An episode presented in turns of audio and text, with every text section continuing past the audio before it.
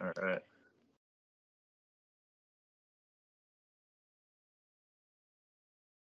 All right, everyone. Welcome to uh, the UK Sangha. We meet every Wednesday. Uh, today we are here with uh, Veda and Aaron. And uh, just before I started the recorder, um, Aaron was talking about how um, Dhammarato's uh, teaching of the Dhamma is uh, kind of different uh, than most of the Buddhism you'll encounter in the sense that it actually goes back to uh, what the Buddha actually taught and um, from the original suttas.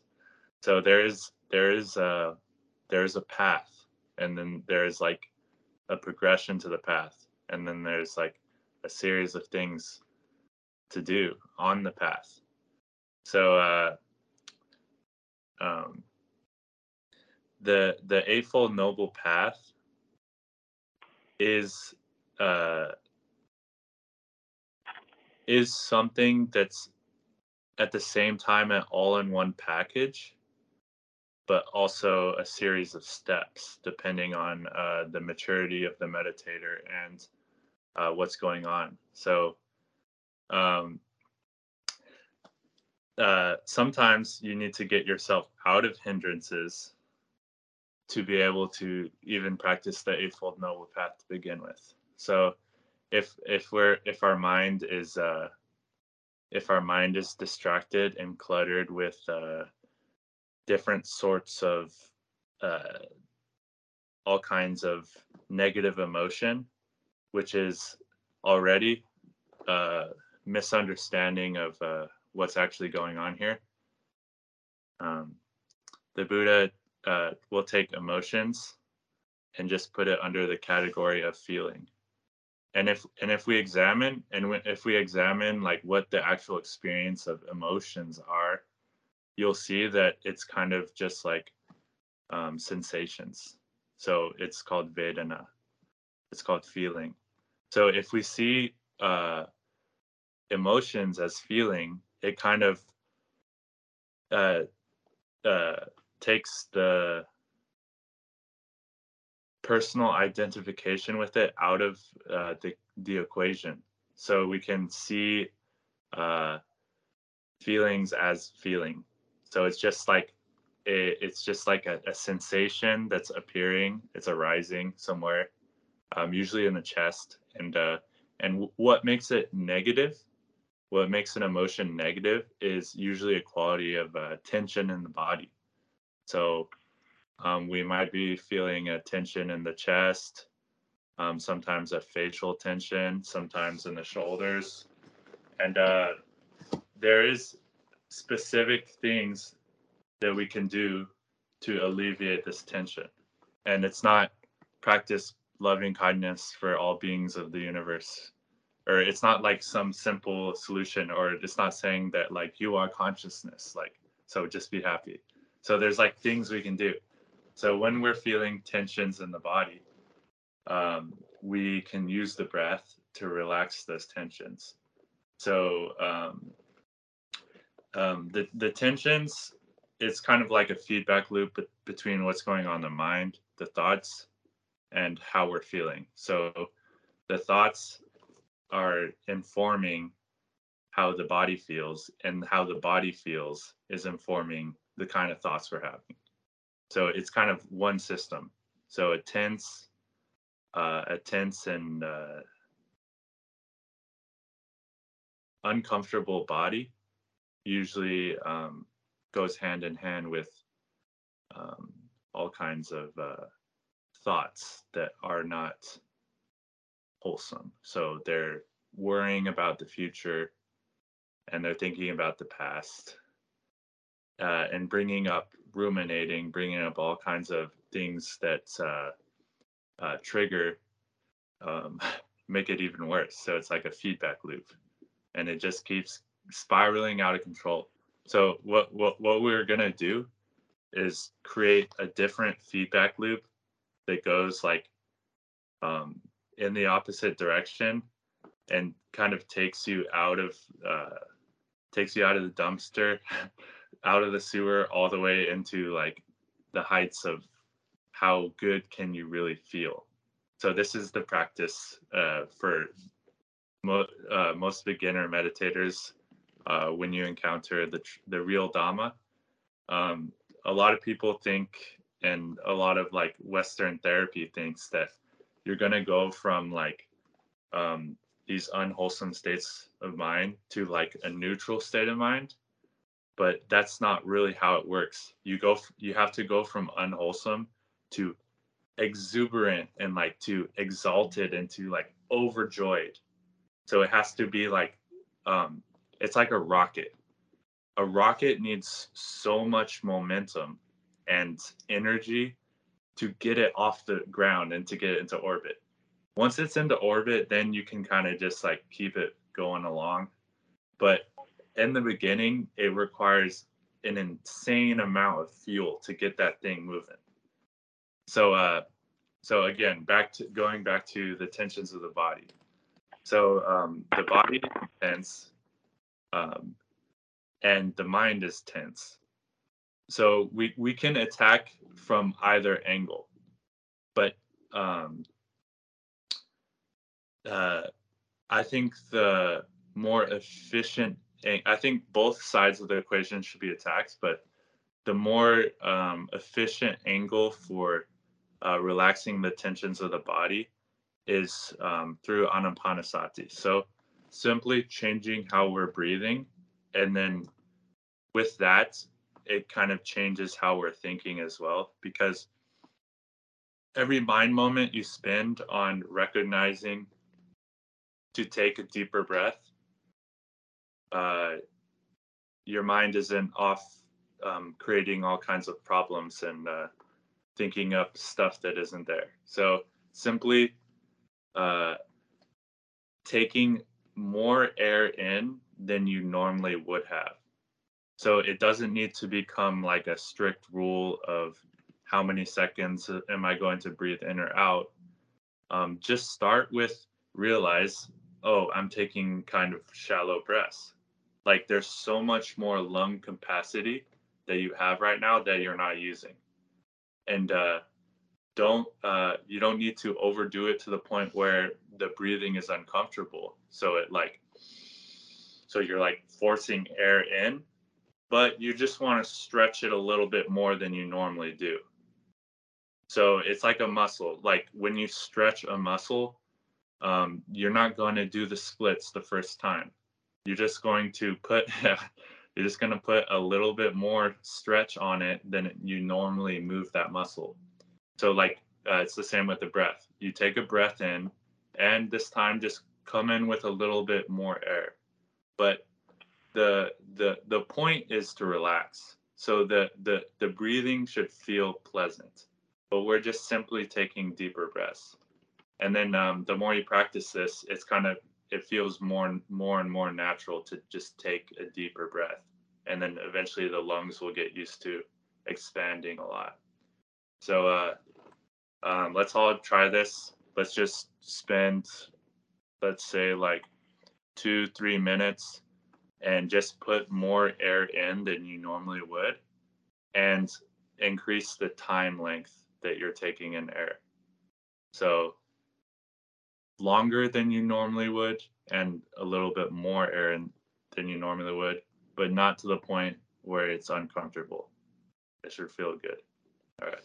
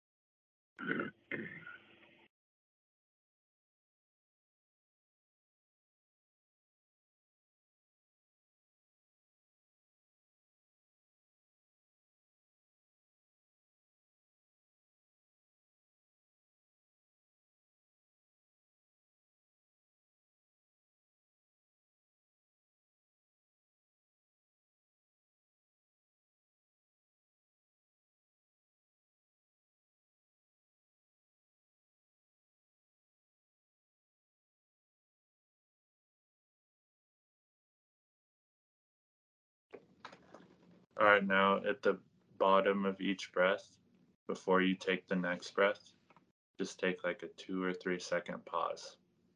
So you release all the air out, let the lungs be empty for about two or three seconds, maybe even four, and then start nice and slow back up with the next one.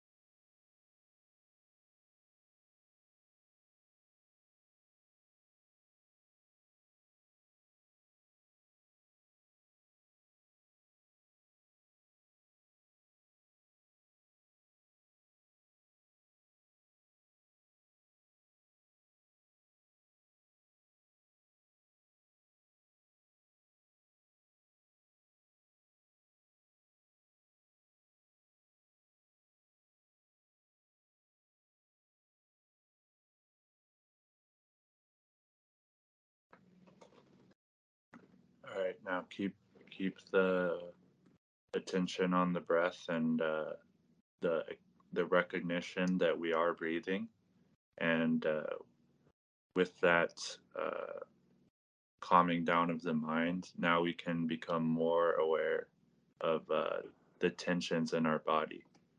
So, continuing with the long breaths, uh, we can see, oh, I'm holding a little bit of tension in my uh, upper back, or I'm holding a little bit of tension in my um, legs or in my face.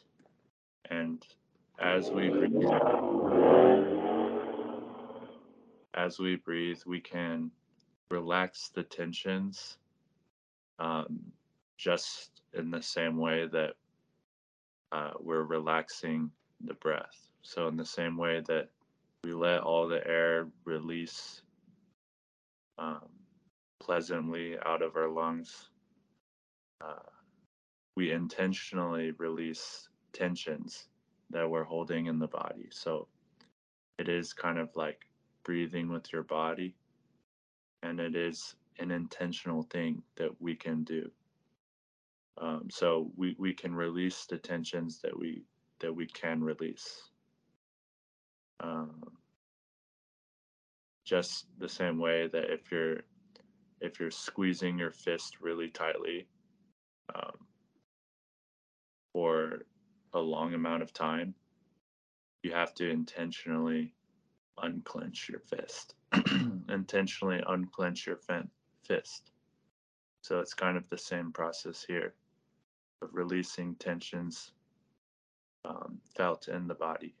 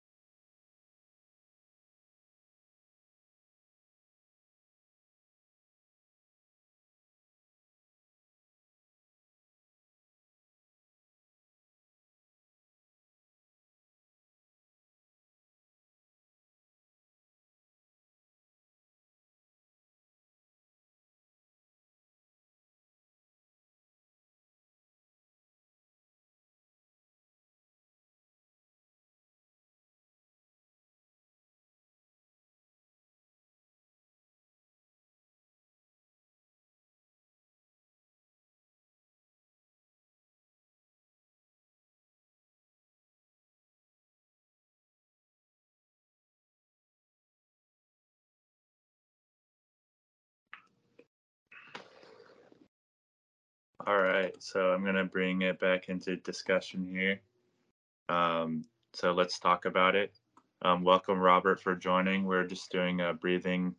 Uh, we're practicing Anapanasati there for a couple minutes. Um, so yeah, uh, I just want to hear everyone's experience. Uh, what was that like? What did it feel like? What did it do? Um, Veda, if you would mind sharing first. I use the box breath from uh, the military uh, military context uh, when yeah when I need to really uh, be able to control everything uh, on point. And yeah it's exactly this uh, right? It's um, really setting a control center around everything and calms the whole system very very fast and very steady down. Right so um, you notice kind of a, a, a difference in the kind of thoughts you're having right? Uh, the relation to the the thoughts the way the thoughts appear the speed uh, the difference in uh, the like let's say the coloration of the of the thoughts and their uh, the way they are affecting the body and the mind. Right. So there's a increased amount of clarity. I think that's fair to say. Um, uh, Aaron, do would you mind sharing? Uh, no. Um, um, just um, my thoughts were going to sort of the measurement of my comfort level with the end of the breath, whether not whether or not it was uh, extending to the point of discomfort or you know sort of the edge of comfort and just the judgment there. And um, I did at one point feel the muscles holding my head up and my shoulders relax a bit. Perfect. So you can see that it is kind of like a skill. So yeah, you're finding that that edge, that zone. Okay, that's a little too much. That was kind of uncomfortable. But this, like when I do it like this, it's kind of relaxing and feels good. So it's an experiential skill. So there's it's kind of uh it's not uh, as simple as giving people a formula for how to breathe. It's just a general um general general mindfulness, the fact that you are breathing and uh, to take um, more relaxing, uh, deeper breaths than we normally would have. So um, when the body is tight and anxious, actually, usually the breath is always very shallow. So it, it's like a direct correlation with how we're breathing.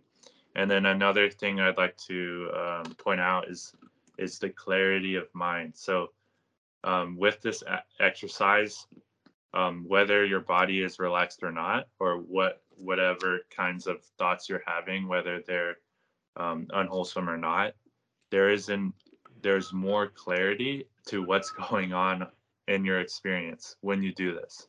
So this is where the work is really done. Um, is when we come uh, become aware of what's going on inside, rather than kind of like in a vague unconscious sleepiness about it.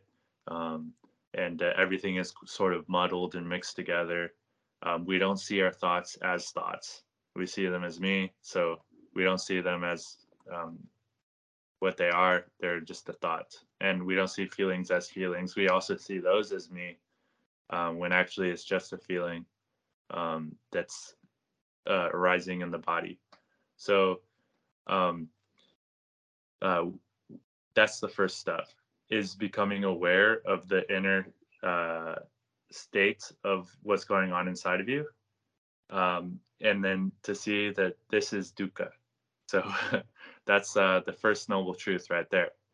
Um, and that's where um, most uh, vipassana stops, or most insight traditions stop. They just see, keep seeing the dukkha. But here, um, we change it. So we co- become aware of the tensions in the body and we relax the tensions in the body. And we become a, more aware of the unwholesome thoughts and we change the unwholesome thoughts. But um, with the practice of anapanasati, it's kind of all in one package. So uh, every time you're doing the practice, that is in and of itself changing the thoughts. Um, because you're spending uh, that that mental uh, those mental moments on uh, the practice of coming into a state of uh, satisfaction and coming into a state of uh, relaxation and, and, and clarity and feeling whole. Uh, and then this is a hundred percent a subjective thing. So uh, it is a skill, um, just like any other skill. And how do you get better at any skill is with practice. So um, you practice this, and uh, I would suggest practicing it um, sprinkled throughout the day in smaller segments. So it's it's like do 10 minutes here, 10 minutes there. Um, and then eventually it's kind of like uh,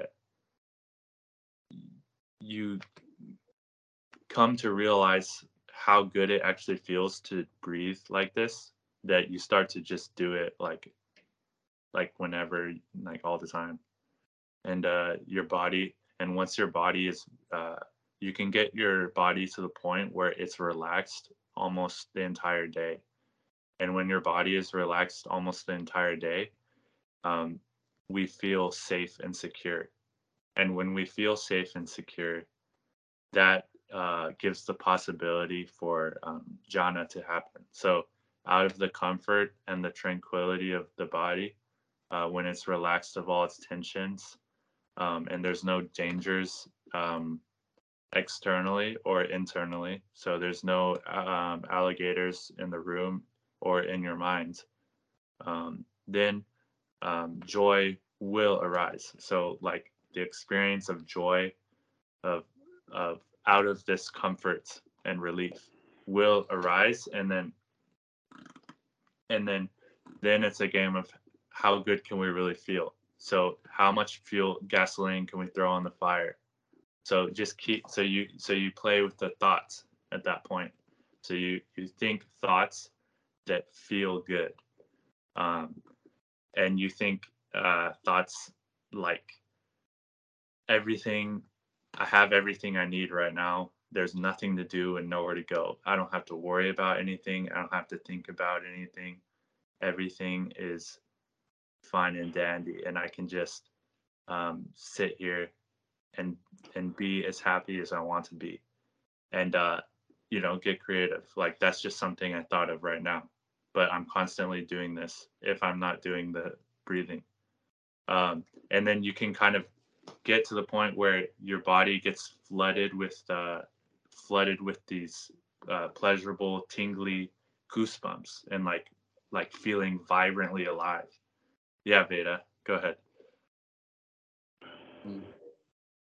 If uh, uh, if I have the time uh, nowadays, it's um, very very difficult sometimes to get off the cushion um, because it gets so so equanimous and just different than everything else that even just uh, trying to open the eyes is like moving a mountain so do you have any uh, any relevant advice or help for this so, like, um, you're saying that you can't keep meditating and you have to do something? No, no, the the other way around. I I can't do anything but meditating. No, that's what I'm saying. Is like you have some reason why you have to stop meditating. Is what the problem is. Uh, I'm saying like, what's the problem? Like, why can't you just keep sitting there? Yeah, yeah. Yeah, of course, I have to do stuff to keep the body alive. Yeah. Huh. Well, um, uh, then go just go back into a lower jhana. Like Mm. um, if you're in a deep deeper jhana, if you're in equanimity and everything is just um, still and equanimous, uh, that's just comes out of the acts aspect of uh, of of um, all these previous joy, all this previous um, tranquility calming down. Um, but uh, if you need to start things back up, you can simply go back into first jhana and go with the wholesome thoughts of, Mm. oh, uh, okay, I get to go do, um, I get to go to the grocery store now. That's fun. I get to um, look at different things I need. I get to experience different sensation and visual visual experiences like and i and i can be uh, aware of how relaxed the body is and how good i'm feeling um, simultaneously with this and i, I can go um, see my friend the cashier and uh, uh, Mm. have a have a good party with everyone so you can just go back into um, first jhana Mm. and then keep it rolling. So you Mm. keep the good feelings rolling and you go about your business.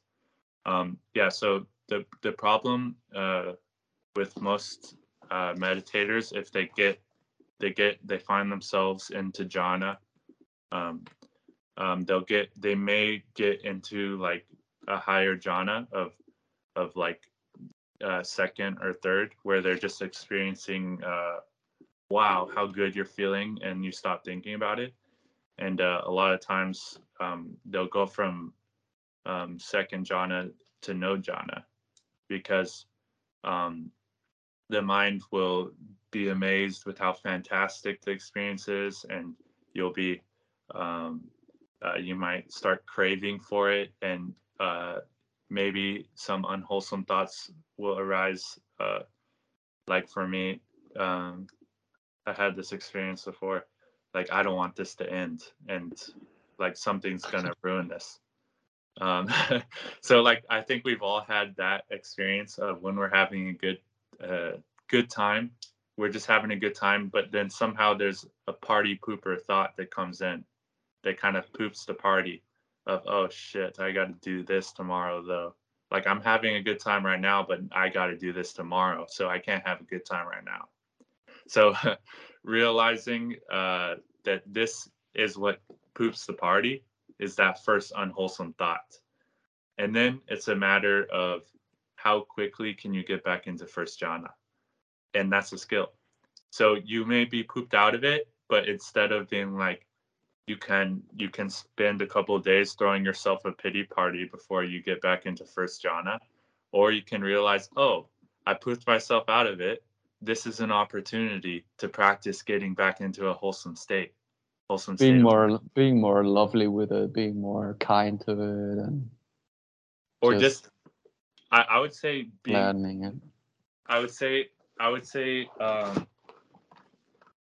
um so loving kindness comes out of being comes out of all the joy and all the relief that uh, you experience from correct practice. So when you're um, when you're having such a good time, uh, you can see this anywhere. You're going to be nicer to other people. Like when you're in a good mood, you're simply going to be more loving and more kind to other people. So loving kindness is uh, is the effect of good practice. It, I wouldn't say that it's a practice in and of itself. That's Um, not what I meant. That's oh, yeah. yeah, I'm, I'm talking more. I'm talking more from the from the ordinary perspective words. But uh, what I mean is, yeah, it's com- it's coming from a wisdom based uh, uh, approach. It's the approach itself. It's the it's the practice itself that makes it uh, more smooth, more uh, receptible to the the positive aspects of what I'm what what is yeah happening. yeah yeah. okay so yeah so changing um uh changing things from um un- unwholesome to wholesome it's that simple so a wholesome thought arises, I mean, an unwholesome thought arises, that kind of kills kills our mood, kills the vibe. Um, and the the next best wholesome thought that you could have would be, aha, I see you. Like I see this unwholesome thought. Yeah. There it is. Yeah. And it's the it's it's it's the same repetitive cycle. So it's like kind of there's kind of a the joy of discovery there. Yeah, And yeah. that would be taking um, something that would go spiral down into kind of a dumpster fire direction and simply sidestepping out of it. And you then- have to evoke it though. I What? mean, you have to you have you have to evoke it though. You have to you have to embody this this kind of uh, attitude. It's Right. it's the right attitude, you know, in the, in the whole system. It's not just the thought. It's the thought and the the the say like the uh, sankhara is not just uh, it's not just only a, a whispering thing like Daniel Ingram always says uh, thoughts are just the whispering little things for him right now. And uh, it's yeah it's it's not just the it's not just the flicker in a certain part of the brain it's the whole the whole experience. Yeah so there's different um uh there's different mechanisms that are working together that uh, cooperate to create uh, the experience we're having. Um and then there's different levels of maturity even within yourself. There's the the internal adult and then there's the more instinctual level of the brain and then there's the inner child. So it's the uh it's the uh, adult that um, wakes up and says, "Hey, wait a second here, what's going on?" And then um, takes control and nourishes the inner child. The inner child would be the the like the the fight or flight mechanism that's overactivated and kind of taking control because the inner adult was pressing the buttons for it to activate by thinking um, um, unwholesome thoughts and or maybe something that happened in the past and it, or maybe it's just something like a leaning like it's just that general mindset like you're saying like a general attitude like you lean towards this way of thinking um, rather than the specific thought it might be like this is just a um, inertia type of thing. So yes we we change the mindset and change the attitude. And uh, we change really the mindset and the attitude we're changing is from that of a victim to a winner so it kind of feels bad to be a loser it feels bad to be a victim and to think of yourself as a victim of your circumstances of your thoughts of it all um, but if we think of ourselves we ha- we develop the right um, attitude, the samma sankappa. We think of ourselves as a winner. So we think of ourselves as a noble meditator. We're um, surmounting our own lamentation and sorrow. So we're doing something really noble here. Um, we're doing something that uh, only the most noble people would even take, would even try, would even try to do. Because uh, with yeah, yeah, go ahead. I would explain it to me as probably just mostly a a a transposing issue of the skills I have already developed, but just uh, yeah, uh, losing probably kind of perspective in a way because it's it's not uh, it's not perfectly adapted to every situation. Uh, uh, there's still some some some holes in the in the in the system, let's say, and then I just uh, keep on doing what I do with the things where it's it, it works, and trans trans uh, transpose it, uh, and that would that would uh, work probably. Perfect. All right, Aaron, what, you had a question? Yeah, I don't know how to raise my digital hand. So No, no, no, don't worry about that. Yeah. so I was just wondering, um, the flickering. I'm I'm I don't understand the metaphor. The flickering is what versus what? Are you asking that to? Beta. Okay. Mm-hmm. I can Uh, you describe what you The mean? the the flickering. I mean, I said you you mean the reference with the whispering, uh, wispy little things like Yeah. that's the th- the thought. Um, because flickering is mostly referred to when you see like nimittas or things like this, or if you see dependent origination, uh, like the rising and passing away point and things like that. It's like this flickering thing, like uh, from some people it's visual, but uh, the wispy little things as thou- thoughts. I mean, Dhammarato always says if I uh, talk about your experience of everything just being more clear, you don't really go deeper into everything. You just seek, uh, and so things you uh, before didn't really recognize as being present at all become maybe super present, and then you see uh, it as bigger as it is because it's just the perspective. So it's just the perspective issue. It's not that those things are really uh, significant or big or small or whatever. It's just your capability to be able to see it and Right. how how good your your uh, ability is. So things So- can look like so- big or small. So when you say big, does is that equating with clear? Uh, is it the opposite? It's it's not it's not directly it's not directly uh, connected like causal but it's like uh, let's say huh, uh, how do I explain this? Maybe you have a you have a uh, you have a way to explain this? Um, Scott? I uh, I'm not exactly sure um, what the um, conversation about big or small is, but um, something you're saying, Veda, I'd like to expand on. Um, so yeah, a lot of so when we first start meditating, and like a lot of what stops people from first meditating is uh, uh, like we go to clean up our room and uh, we see much how how much crap there really is, and uh, so this might seem like um, you're going backwards because you're just becoming aware of all the shit that's actually there.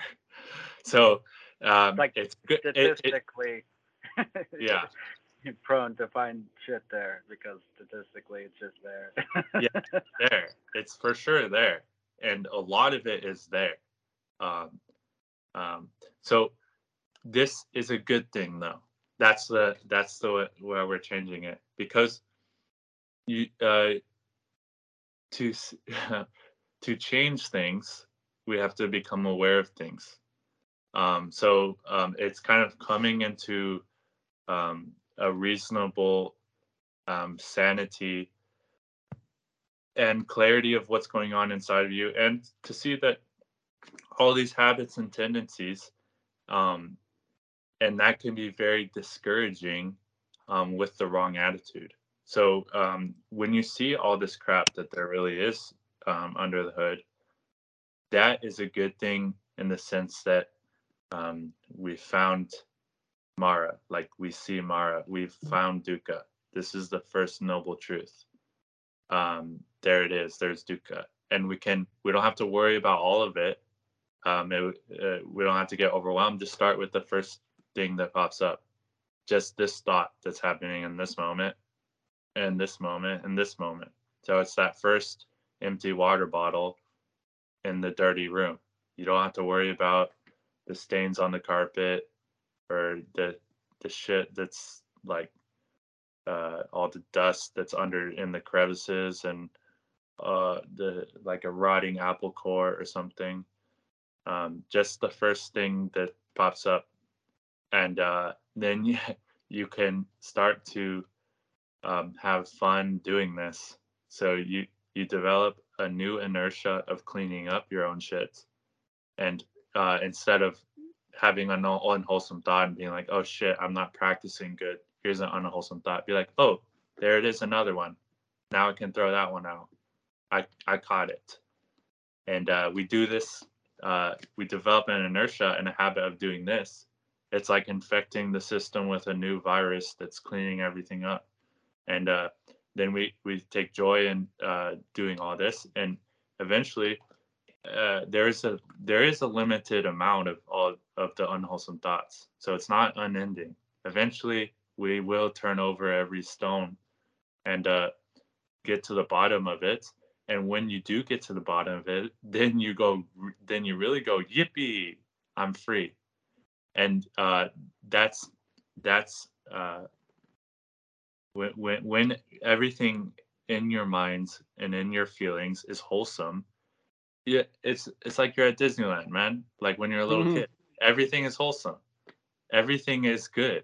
It's all, and you're looking. So there is great fruit to, to this practice, is what I'm saying. But it starts with the habit of cleaning of one thought at a time, one breath at a time. Let me enjoy this breath.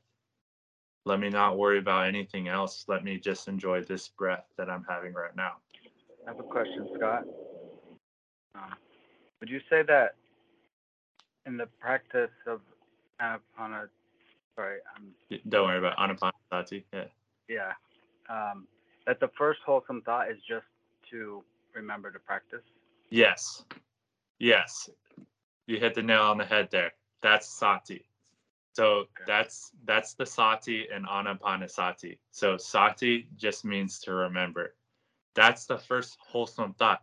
So the fact that you remembered to practice at all was already a wholesome thought. And uh, this is what we are developing more of. So, for example, the more you, so uh, it, we can think about it this way. Um, the opposite is true is that if we're remembering something unwholesome over and over, we're going to develop the habit of always remembering that and that's when so so that's how people's traumas propagate themselves so something traumatic happens and we develop the habit of remembering and remembering and remembering it um, you're going to be remembering it all the time so it's like the same mechanism here but for the dhamma. So we're remembering to breathe remembering to take a deeper breath. And we develop the habit of remembering and remembering until we're remembering all the time. And and there's kind of an unremitting remembrance uh, and uh, it's the most healthy addiction you can have you know? It's a it's like there's no it doesn't cost any money to breathe um, it produces um, pleasure response. It re- we're, we're hacking the brain okay to get what people to get our fix our fix of dopamine our fix of whatever if you want to think about it like that that's what we're doing. We're getting our fix it's like a drug um, and uh, the only way uh, to get our fix is to remember to get our fix not not from uh, something else that we need that we don't have but something we always have we're always breathing you're to breathe um, up until the point you die. So enjoying breathing is synonymous with enjoying being alive. So we're changing this thing from being a victim of life to being a champion of life because we're literally enjoying every breath that we take. So that's a that's a big difference. And that that will have an effect when we practice that. So we practice that over and over that's going to have effect on how you feel like your baseline feelings and how we feel over and over. So we practice enjoying the breath of of life. We practice enjoying being alive and we get goosebumps and feel alive. We get adrenaline and we get all these things that uh people that's why anyone does anything. Like that's why people want to do drugs want to have sex want to jump off airplanes. They want to feel alive. And wow can we just we can just do that right now by taking deeper breaths and enjoying it. Um yeah so uh that has a dramatic effect on uh, the body and the mind. And and uh, once things are calmed down and the body is tranquil and uh, the mind is unified, um, right, samadhi, then we're collecting all the eightfold noble paths. So when you're um, when you're feeling good, when you're feeling satisfied, when you're feeling alive, um, you're not going to do um, unwholesome things. So like uh, you're not going to kill anyone. You're not going to take what's not yours. You're not going to commit um, sexual mis- misconduct. So all these things um, that come along with Buddhism, uh, teaches is an outcome of correct practice. Not, it's not like a Christian thing of like do the, follow these rules. It's a, it's a. so we we we come into such a wholesome state that uh, uh naturally you're just going to be um, a kinder, better person. And uh, uh, then now, once the body is satisfied, once everything is calmed down, once everything's brought together, the mind is clear. We can see things as they are. So um, we then we can do insights um, much more effectively. So we can see impermanence, like we can see how all of our experience are arising and vanishing. So things are constantly changing when we experience uh, all these senses and the minds and the mind objects. Uh, they're not staying the same. So they're constantly arising and they're constantly vanishing. But I'm sorry. Not, yeah, and man. and one little and one little way of let's say looking at this from perspective would be that if your attachment to all those thoughts for, uh, uh, for example, uh, gets less and less and less, they're not so dominant anymore. And then they could be only left as wispy little things. That's Yeah. a way to put it. Right. So it's only one part. It's only a very small fraction of what all the totality of our experience. Yeah. Yeah, we're we're experiencing all this stuff. Actually, a flood of information everywhere. But if we get too focused on one part of it, uh, we're gonna miss everything else. So yeah, realizing um, all the novelty of our experience that's going on. Uh, that's a good point, Veda.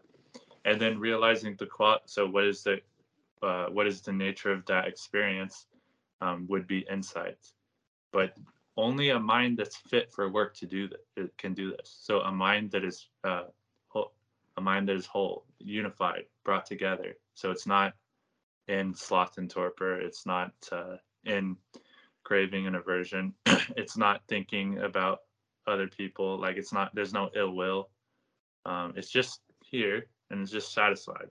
So then we can see um, all of our percept, all of our experience. It's arising and vanishing. That's impermanence or anicca, and we can see it's not self. So the fact that we're seeing it means it's far enough away from you to not be you. So our thoughts are not self, the body's not self. All of it is not me.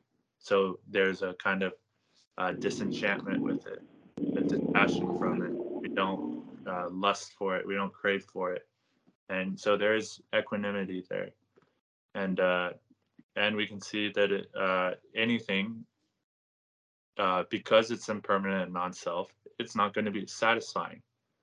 So nothing is going to satisfy us and we think that something is going to satisfy us, that's what keeps us in a state of craving. It's the belief that something out there, or even a feeling, or even a jhana, will satisfy us. But because it's not you and because it's all changing, none of it will ever be truly satisfying. So, this is the three characteristics.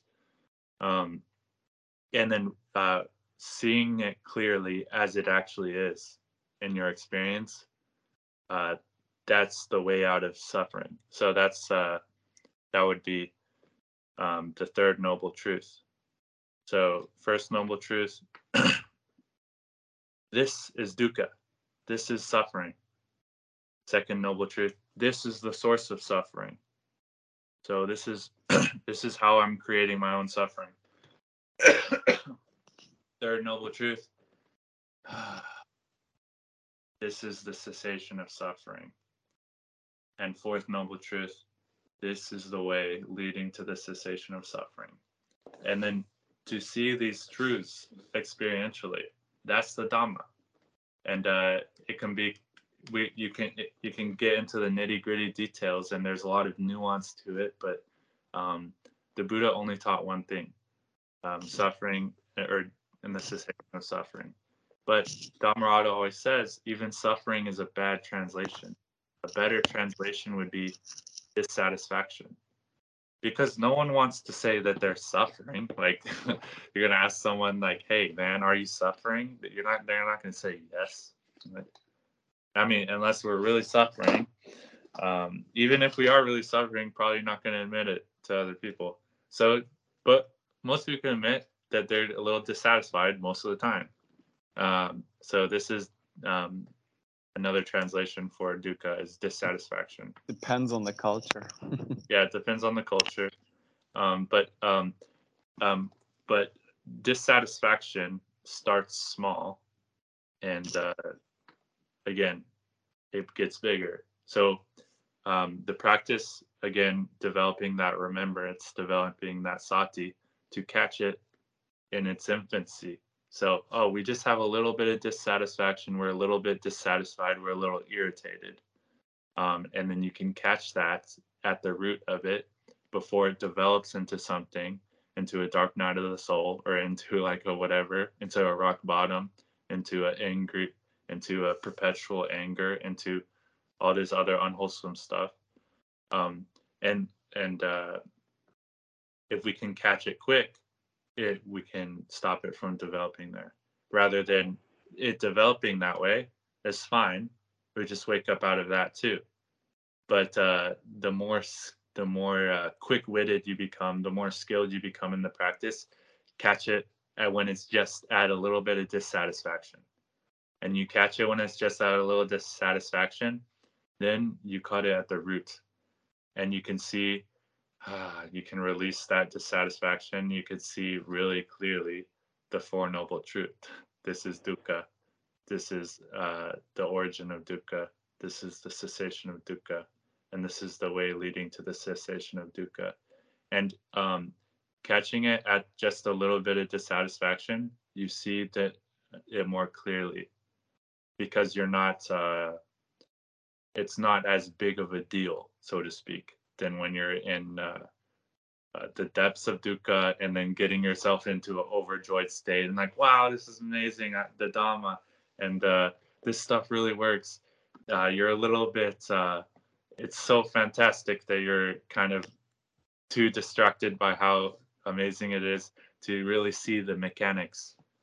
Um, so then, but that's the first step is like getting yourself into a really overjoyed state and then you can um, start to see um, the same process at more subtle and more subtle levels.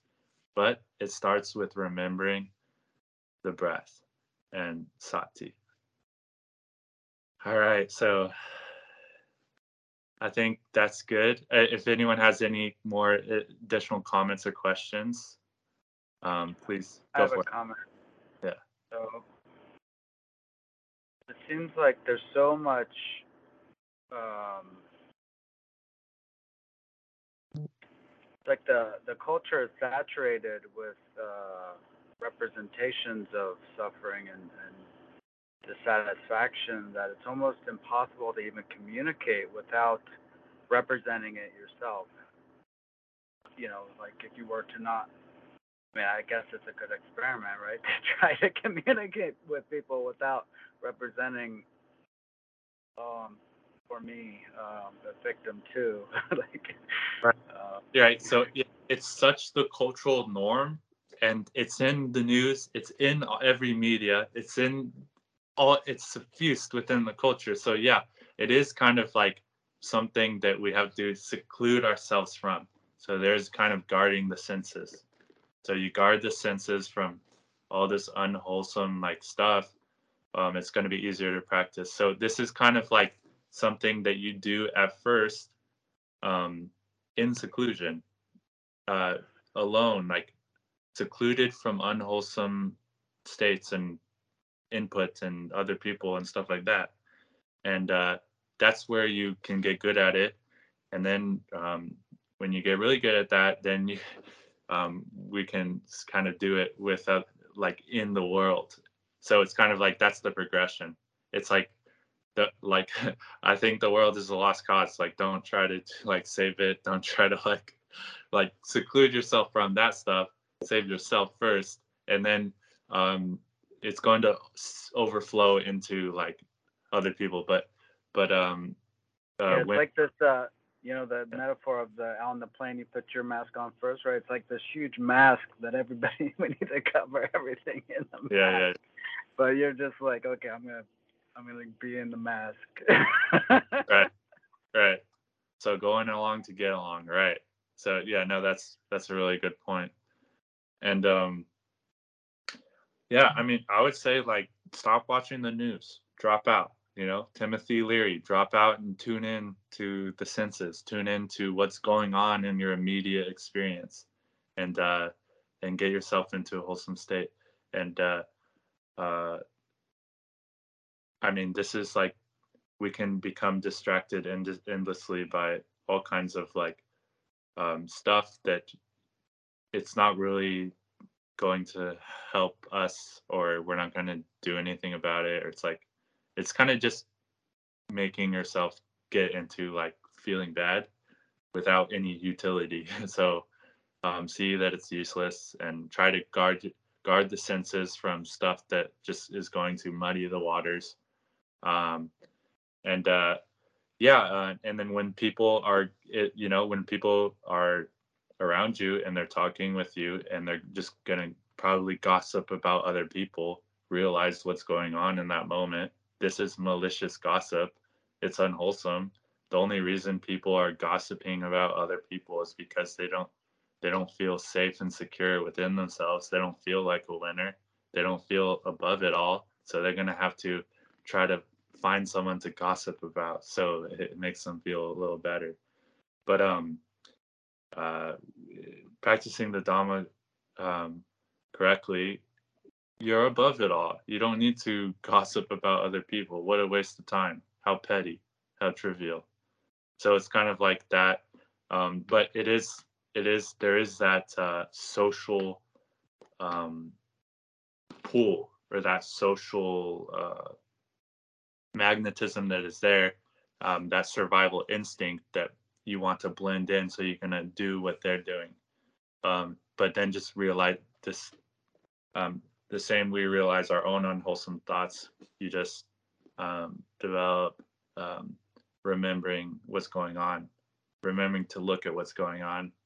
Um, and then uh, there is that equanimity in the face of it. So it's like there's no need to judge these people just like you don't need to like participate in that because it's just gonna it's it's gonna harm yourself so um, these people uh, uh, it's a cost benefit analysis. So we're not doing these things because it's like we're so holy and like uh, it's not like a Christian thing of trying to guilt other people.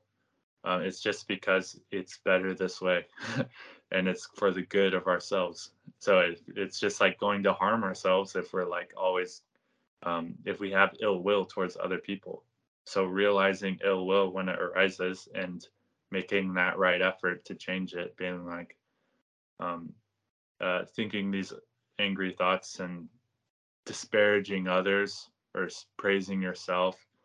Um, uh, the roots of these actions is just dissatisfaction. So just seeing that like dukkha is this is dukkha, um, seeing it for what it is. Um, you don't have to like go into like a pity party about about it or like um, what it means, but just seeing dukkha as dukkha and uh, simplifying things that way. All right. Any other questions, comments?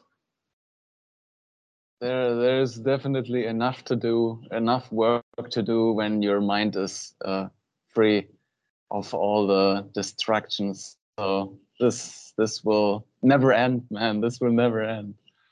Yeah. It's uh it uh, it, it it ends, but then it starts again. So, exactly. you see what I'm saying? It it comes to an end, um, Yeah. and uh, but then it like restarts, uh, and uh, it end it'll end when we die. So yeah, let's enjoy it while it's here. Yeah. Yeah. All right, guys. Well, it was good talking to you. Thanks for joining, Aaron. It was good to see you, man. Uh, good to see you, Veda, as always, and Robert, if you're hearing. Um, good to have you there. And uh, I'll see you guys later. Bye. Bye.